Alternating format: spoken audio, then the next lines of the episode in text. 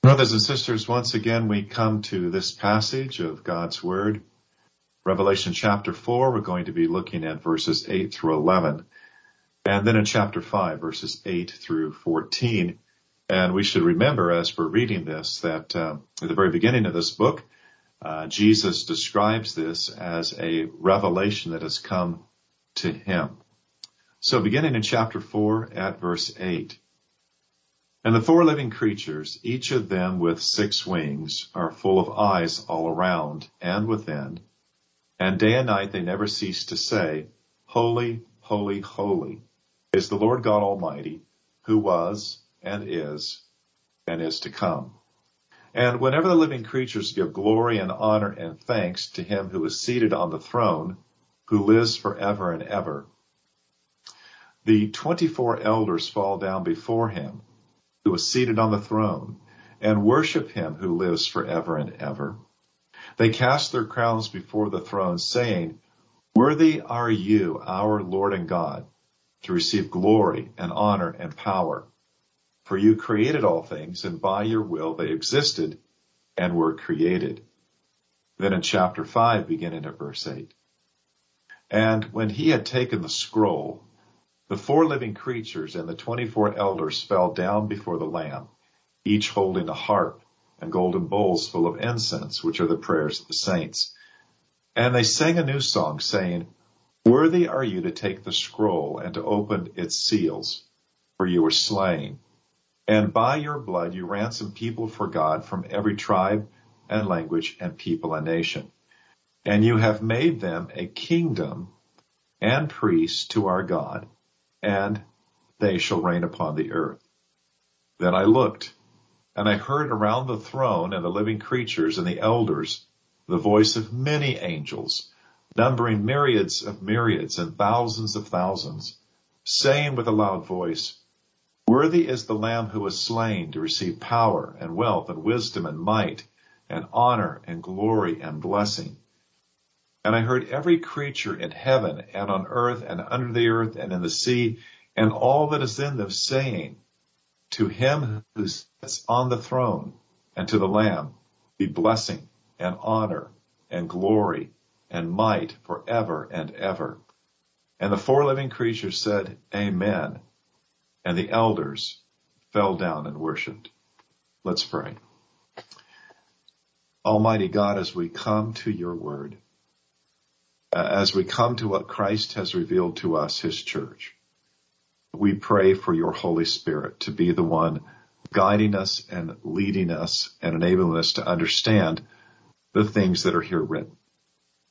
And we pray that even if we cannot understand every aspect of this most amazing revelation that you've given to the church, that by your Spirit we would understand those things most necessary and most pertinent for us to be conformed to the image of Christ and conformed to your purposes for us.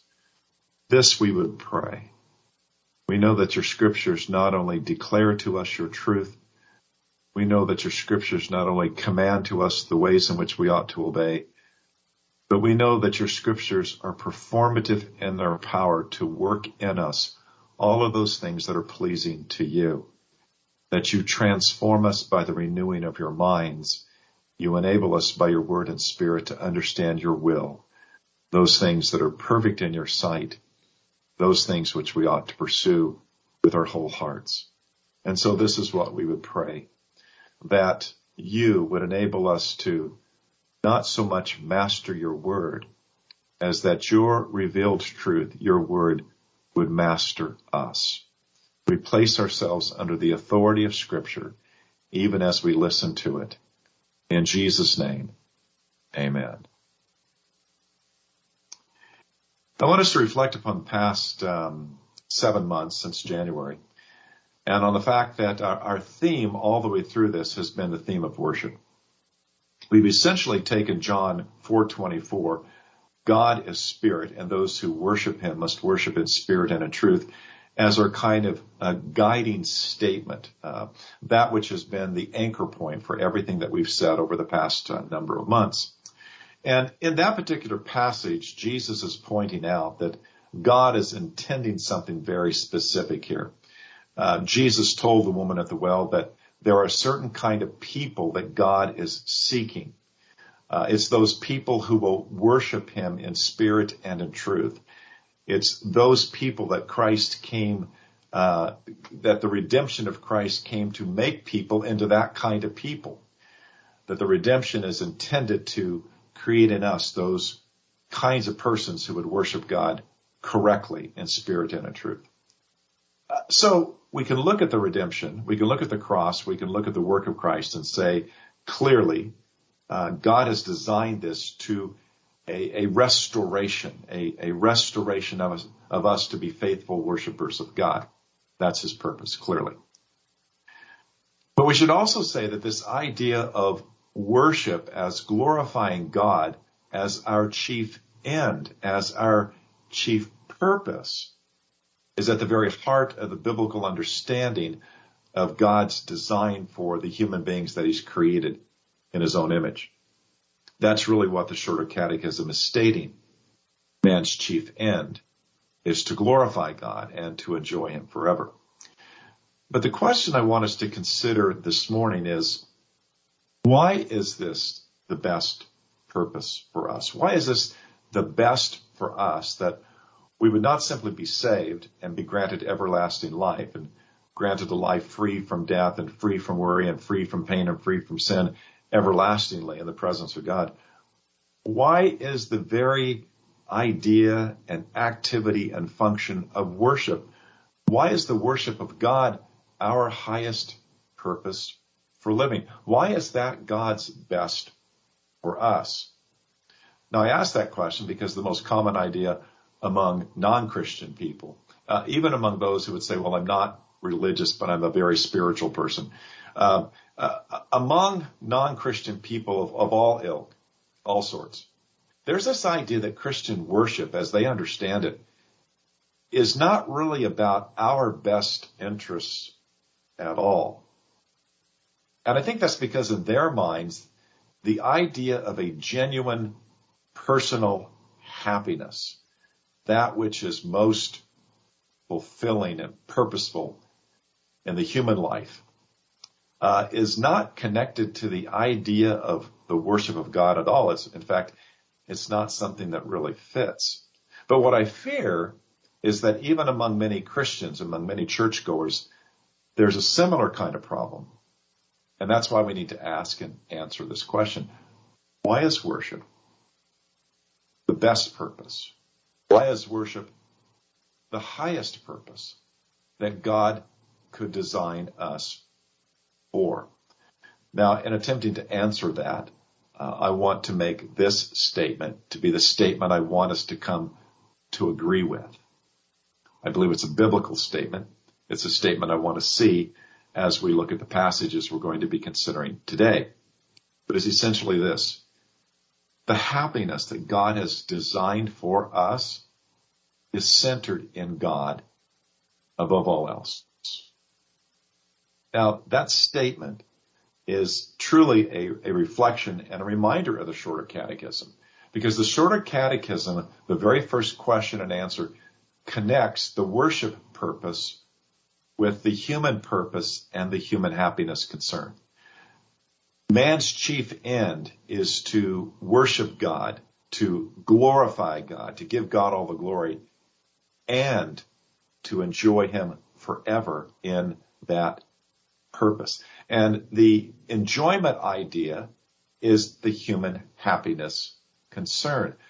God's best purpose for us, focused on God Himself, includes our true human happiness. Now, to arrive at this conclusion, I want us to consider three particular truths that come out of scripture generally, but are also anchored in Revelation 4 and Revelation 5. The first would be this, that it's the Bible that defines worship and not man. That's very, very important. We'll say more about that, of course. Secondly, the Bible demonstrates that worship is the best purpose for us. And then thirdly, the Bible gives practical wisdom for how and why it is the best. So I want to begin with this first idea that it's the Bible that defines worship and not man. Well, why do I need to say that? Well, it has a lot to do with the American cultural understanding of worship, especially eternal worship, you know, that worship that's associated with heaven and the afterlife, where the picture in American culture is often uh, insipid and boring. Uh, what's often pictured is is human beings sitting around upon clouds, uh, strumming their harps, uh, singing hymns and worship songs forever, and not much else.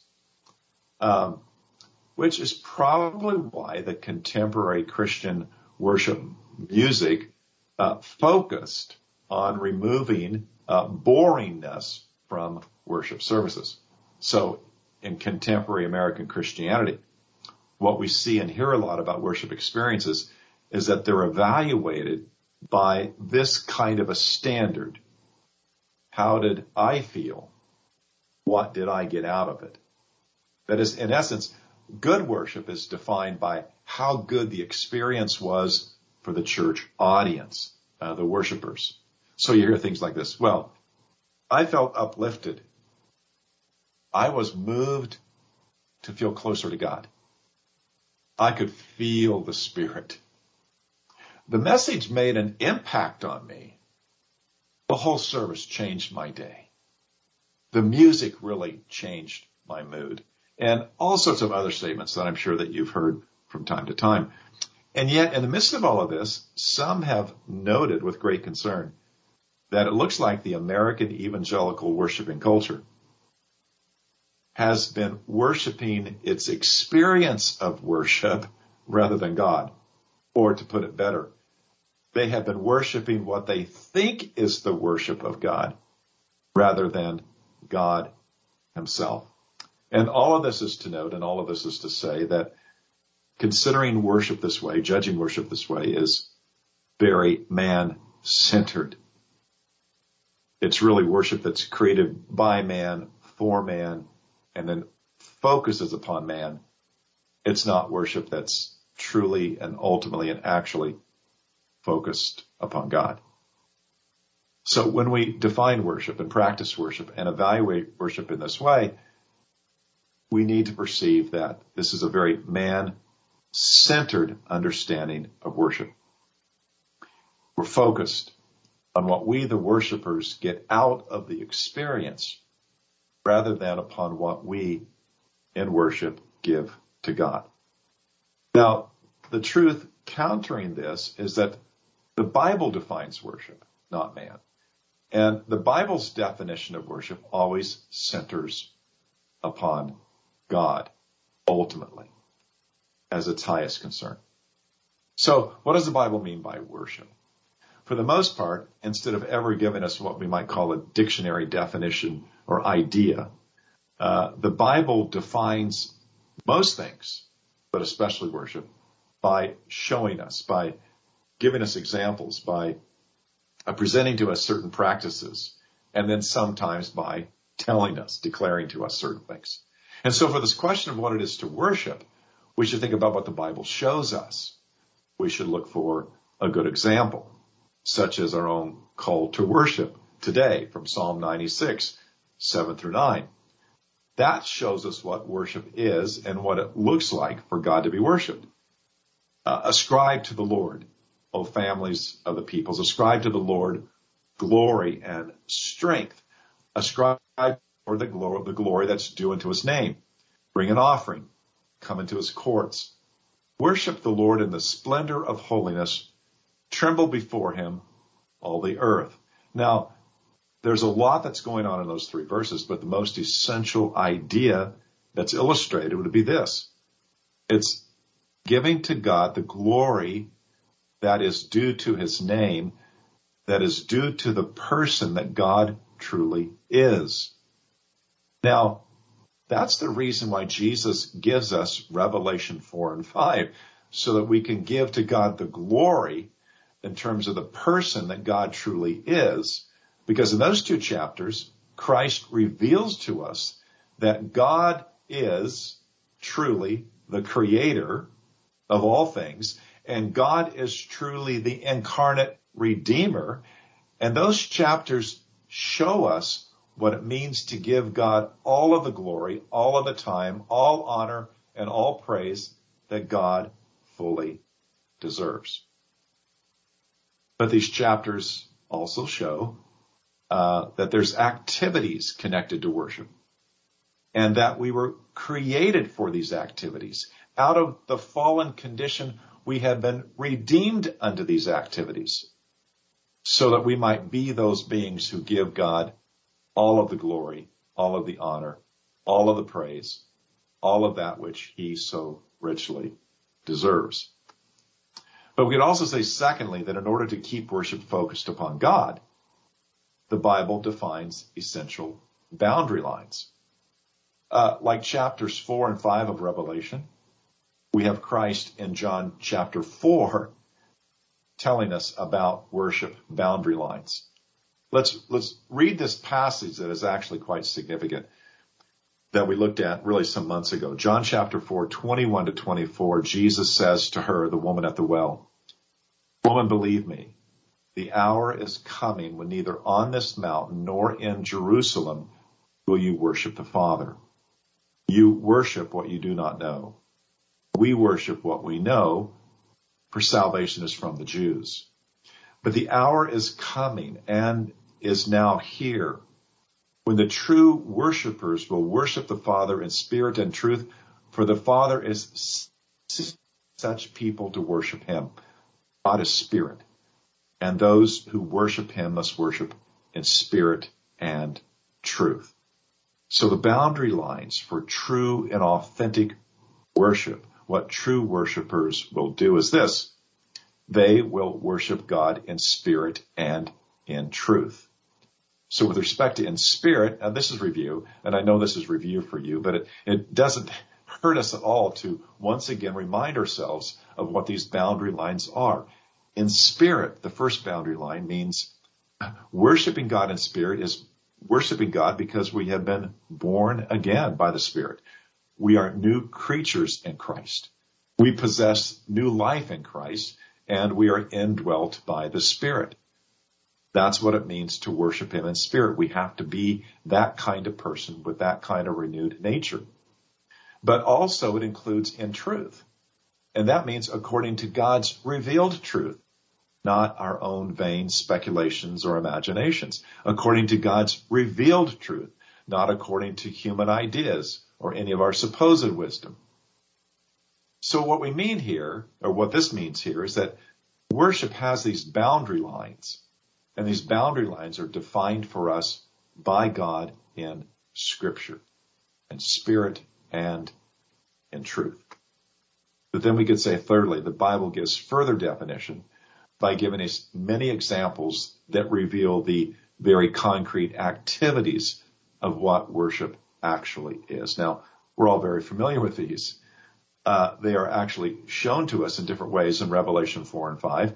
But we have also noted these concrete functions of worship, these activities from the rest of scriptures. In fact, that's what we've been doing since January, primarily looking at the Psalms, but often going beyond the Psalms. So, you know, concrete activities of worship. Well, it begins with adoration, you know, the giving to God of all of the glory that is due unto his name.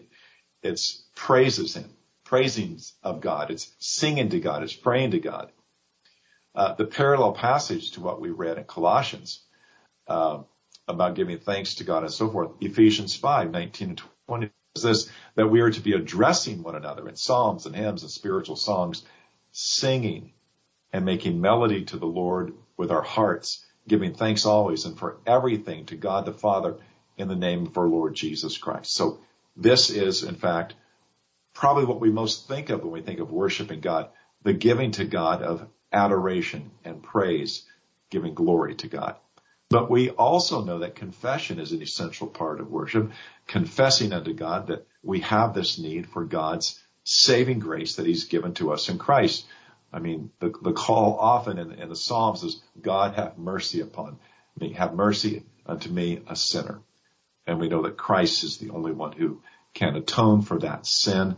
All of the ritual of the Old Testament the temple, the priesthood, the sacrifices, all designed to reflect this great need that we have in order to be reconciled to God, all uh, types and shadows and symbols of Christ who was to come and to give himself to reconcile us to God. Confession.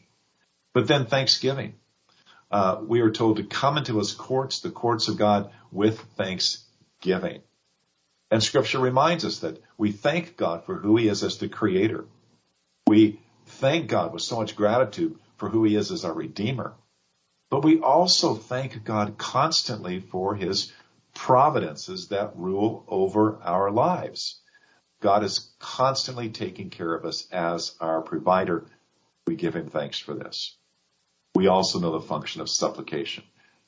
We know that so many of the prayers in the Psalms are God help me kinds of prayers because our petitions, our supplications, our intercessions for one another are all predicated on the truth and the reality that we are dependent creatures.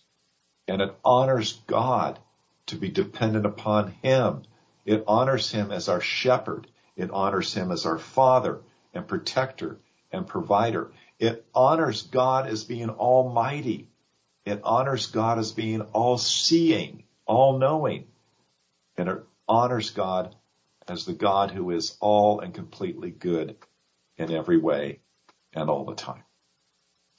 We also know that scripture teaches us that instruction is an essential part of our worship of God because there, an instruction, when we place ourselves under the authority of the Word of God, we are giving God worship as our teacher. Uh, it's like it says in Psalm 119, uh, beginning at verse 33, reading this, teach me, O God, the way of your statutes, and I will keep it to the end. Give me understanding that I may keep your law and observe it with my whole heart. Lead me in the path of your commandments, for I delight in it. Incline my heart to your testimonies and not to selfish gain. And turn my eyes away from looking at worthless things and give me life in your ways. It's a worship of God to sit under his word as that which has authority over us. It honors him as the one who instructs us in terms of his whole counsel. It honors Christ in terms of being obedient as the Great Commission reminds us that we are to obey everything that Jesus has commanded. Now, one of the items of worship that we've not actually broken out and emphasized during this time has been what we can call covenant vows. And yet, on a monthly ba- basis, Providence Church has, in fact, worshiped this way by virtue of the celebration of the Lord's Supper. Uh, both Lord's Supper and baptism are, are covenant signs, and they are done in the context of the worship of God because when we celebrate the Lord's Supper, when we celebrate baptism, we are in fact recognizing all that God has done for us as the Redeemer as Christ is the one who has inaugurated and, and instituted the new covenant that has reconciled us to God. And we pledge ourselves in a worshipful covenantal manner once again to God. And then finally, benediction. Uh, we, we worship God through his benediction. That is the final words of a worship service is that where God places his blessing upon us as we go forth to serve him. I will be considering that in our message next Sunday. But all of this to say with respect to the first point, the place we have to start is with the biblical definition of worship, not man's thinking. Because true worship is centered in and upon God. Now, that enables us then to consider our second point, and that is this. The Bible demonstrates that worship is the best purpose for us. That is to say, worship is not just for the sake of God, but it's also for our sake too. Or another way of putting this would be to state it this way. God does not please himself in any manner that limits his goodness to his image bearers. And me again. God does not please or glorify himself or, or command all that is right in terms of worship of him.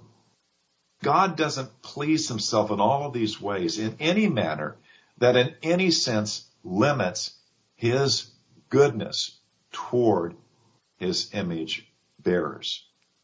Or to say it this way, what is most necessary unto God is likewise what is the very best for us, his image bearers. Now, here are three biblical demonstrations that this is so. First, worship is the most perfect thing that perfect beings do. And I'm talking about the unfallen, holy, angelic, heavenly host.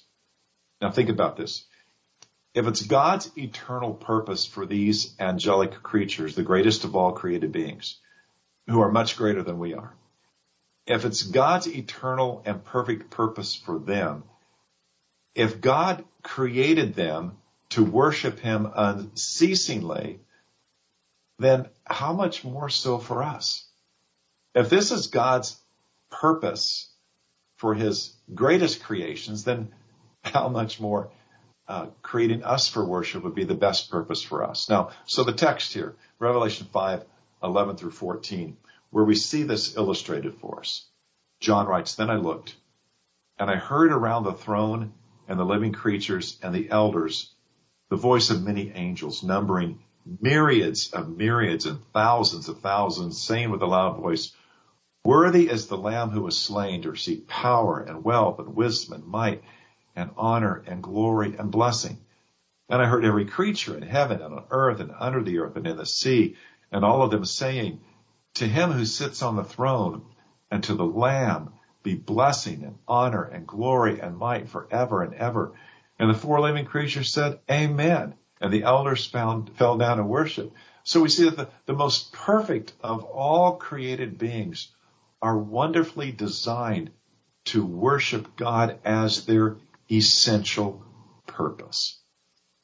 And if God is good, and if God's designs are good, it is the best purpose and design for his angelic host to be designed to worship God. Now, second argument. We can say this. Um, we know it's the best. We know that worship is the best purpose for us. Because the redeemed, those who are already redeemed, are already doing so. We see this given to us in Revelation 7, 9, and 10, we read in that chapter, again, John says, After this I looked, and behold, a great multitude that no one could number, from every nation, from all tribes people and languages, standing before the throne and before the Lamb, clothed in white robes, with palm branches in their hands, and crying out with a loud voice, Salvation belongs to our God who sits on the throne and to the Lamb. Now, this passage shows us what the redeemed are now doing before the throne of God. And they are worshiping Him. And if God is good, then this must be the best purpose for the redeemed who are already in God's presence in heaven. And then thirdly, Christ died to recreate us as those who would worship. We see this in Revelation 5, 9, and 10. And they sang a new song saying, Worthy are you to take the scroll and to open its seals, for you were slain.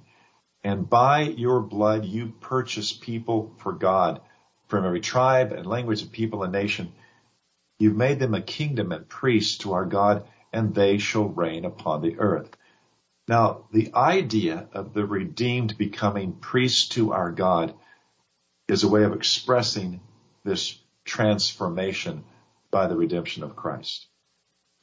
The phrase itself is anchored uh, in the Old Testament uh, worship approach. You see, of all the people of Israel, the priests were those who were most called, most purposed, and most defined as full-time servants and full-time worshipers of God. That is to say, their whole lives, uh, identity and purpose, all that they are, all that they were, all that they did was focused upon the worship of God. And so we can sum all up, sum this all up and say it this way. If, if God's most perfect creation, the angelic beings who never fell, were created to be essentially worshipers. And if those who are already in heaven, the redeemed, are worshipers, and if the lamb was slain to purchase people, to redeem them in order to be worshipers, then it must be the case that the best purpose for us is to be what God created and redeemed us to be, his worshipers. And to be able to say, truly, our chief end, our chief purpose is to glorify God. And this is the best.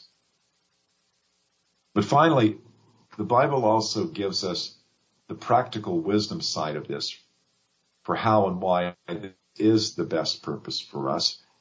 Because the Bible shows us that God has a concern for human happiness and that human happiness is necessarily tied into our true purpose. But as with every human concern in a fallen world, God's view and definition of human happiness is not the same as the world's view. Now, with respect to the idea of happiness, uh, the wisdom of the world almost always concludes that whatever is the purpose of human beings, human happiness is going to be a vital part. Now, that is a valid and truthful observation from general revelation.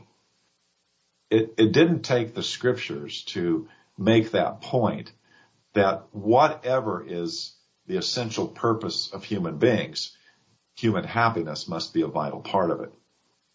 Our purpose as human beings and our true happiness as human beings must go together.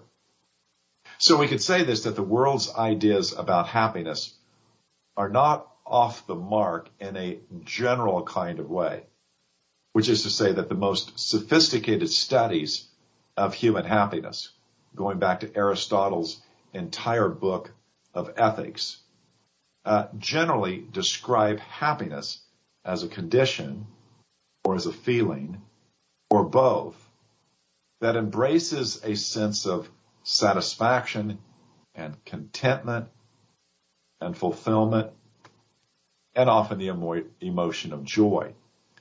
And this definition is connected to the idea of human purpose. That is, whatever human beings try in order to answer the question, what is the purpose of my life? They take aim at what they think will move them toward happiness, a sense of satisfaction, contentment, fulfillment. Now, let's step back and give this some biblical perspective. You see, we actually see this approach, this worldly approach, demonstrated in the book of Ecclesiastes. In the book of Ecclesiastes, we have this pilgrimage described where Solomon pursues all of the good things of life seeking to find a purpose in achieving the good things of life. And so he aims his efforts toward wisdom or toward work or toward wealth, but also toward pleasure in terms of wine and women. In this pursuit, he seeks to have or to find happiness. That is to say, a sense of satisfaction, a sense of contentment, a sense of fulfillment. But Solomon finds that none of these is ever anything ultimately but a heavy burden. Life lived this way, life pursuing all of these earthly purposes misses happiness completely. And it winds up being a pursuit that Solomon calls vanity of vanities or the emptiness of all emptiness. And that's why the conclusion of Solomon's pilgrimage, chapter 12, begins this way. Remember also your creator in the days of your youth.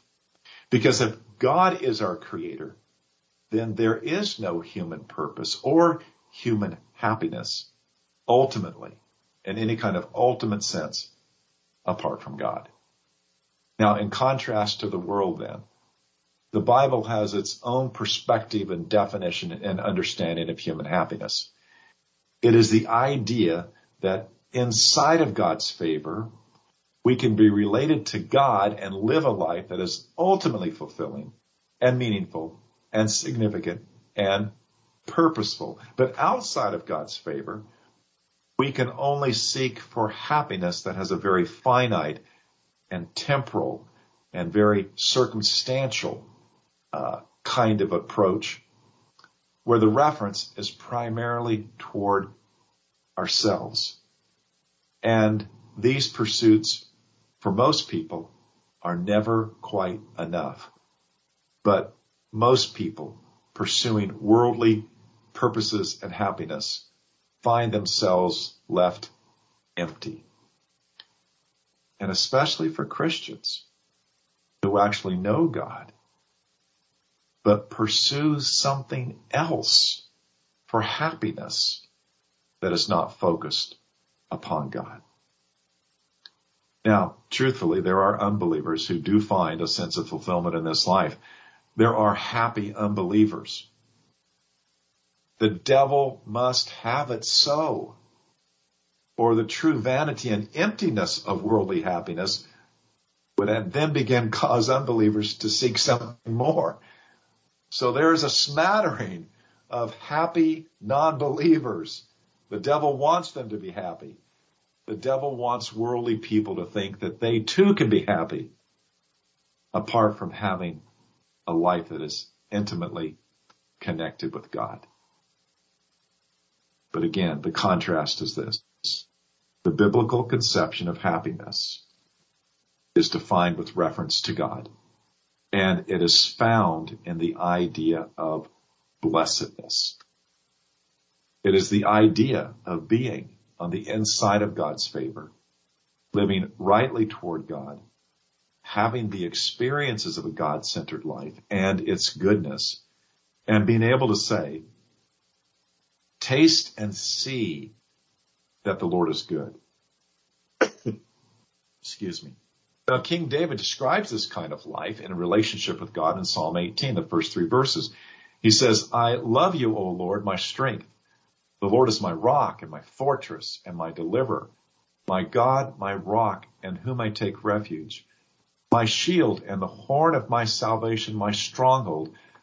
I call upon the Lord who's worthy to be saved, and I am, who's worthy to be praised, and I am saved from my enemies. He describes it in Psalm 23. The Lord is my shepherd. I shall not want. He makes me to lie down in green pastures. He leads me beside the still waters. He restores my soul. He leads me in paths of righteousness for his name's sake. Even though I walk through the valley of the shadow of death, I will fear no evil for you are with me. Your rod and your staff, they comfort me. You prepare a table before me in the presence of my enemies. You anoint my head with oil my cup overflows. Surely goodness and mercy will follow me all the days of my life, and I will dwell in the house of the Lord forever. For Psalm 100. Make a joyful noise to the Lord, all the earth. Serve the Lord with gladness. Come into his presence with singing. Know that the Lord is God. He is God. It is he who made us and we are his. We are his people and the sheep of his pasture. Enter his gates with thanksgiving and his courts with praise. Give thanks to him. Bless his name for the Lord is good. His steadfast love endures forever and his faithfulness to all generations. The idea of blessedness runs all the way through these Psalms. They described what the God-centered life is like. And the aim of this kind of life is Godward. It is purposefully Godward. And this God-centered life, this Christ-centered life, uh, consistently expresses itself in worship and praise and God. And the motivation behind this, the motivation in the life of a believer is always because of who God is and what God has done for us. To repeat Psalm 100 verses 4 and 5, enter his gates with thanksgiving and his courts with praise. Give thanks to him. Bless his name, for the Lord is good. His steadfast love endures forever and his faithfulness to all generations. God is praised as our creator. It is he who has made us. And God is praised for what he has done for us. He is our redeemer. Out of his steadfast love, he has made us to be his people and the sheep of his pasture. Now, if we know these things, if we truly believe these things, then we will see and experience this great truth.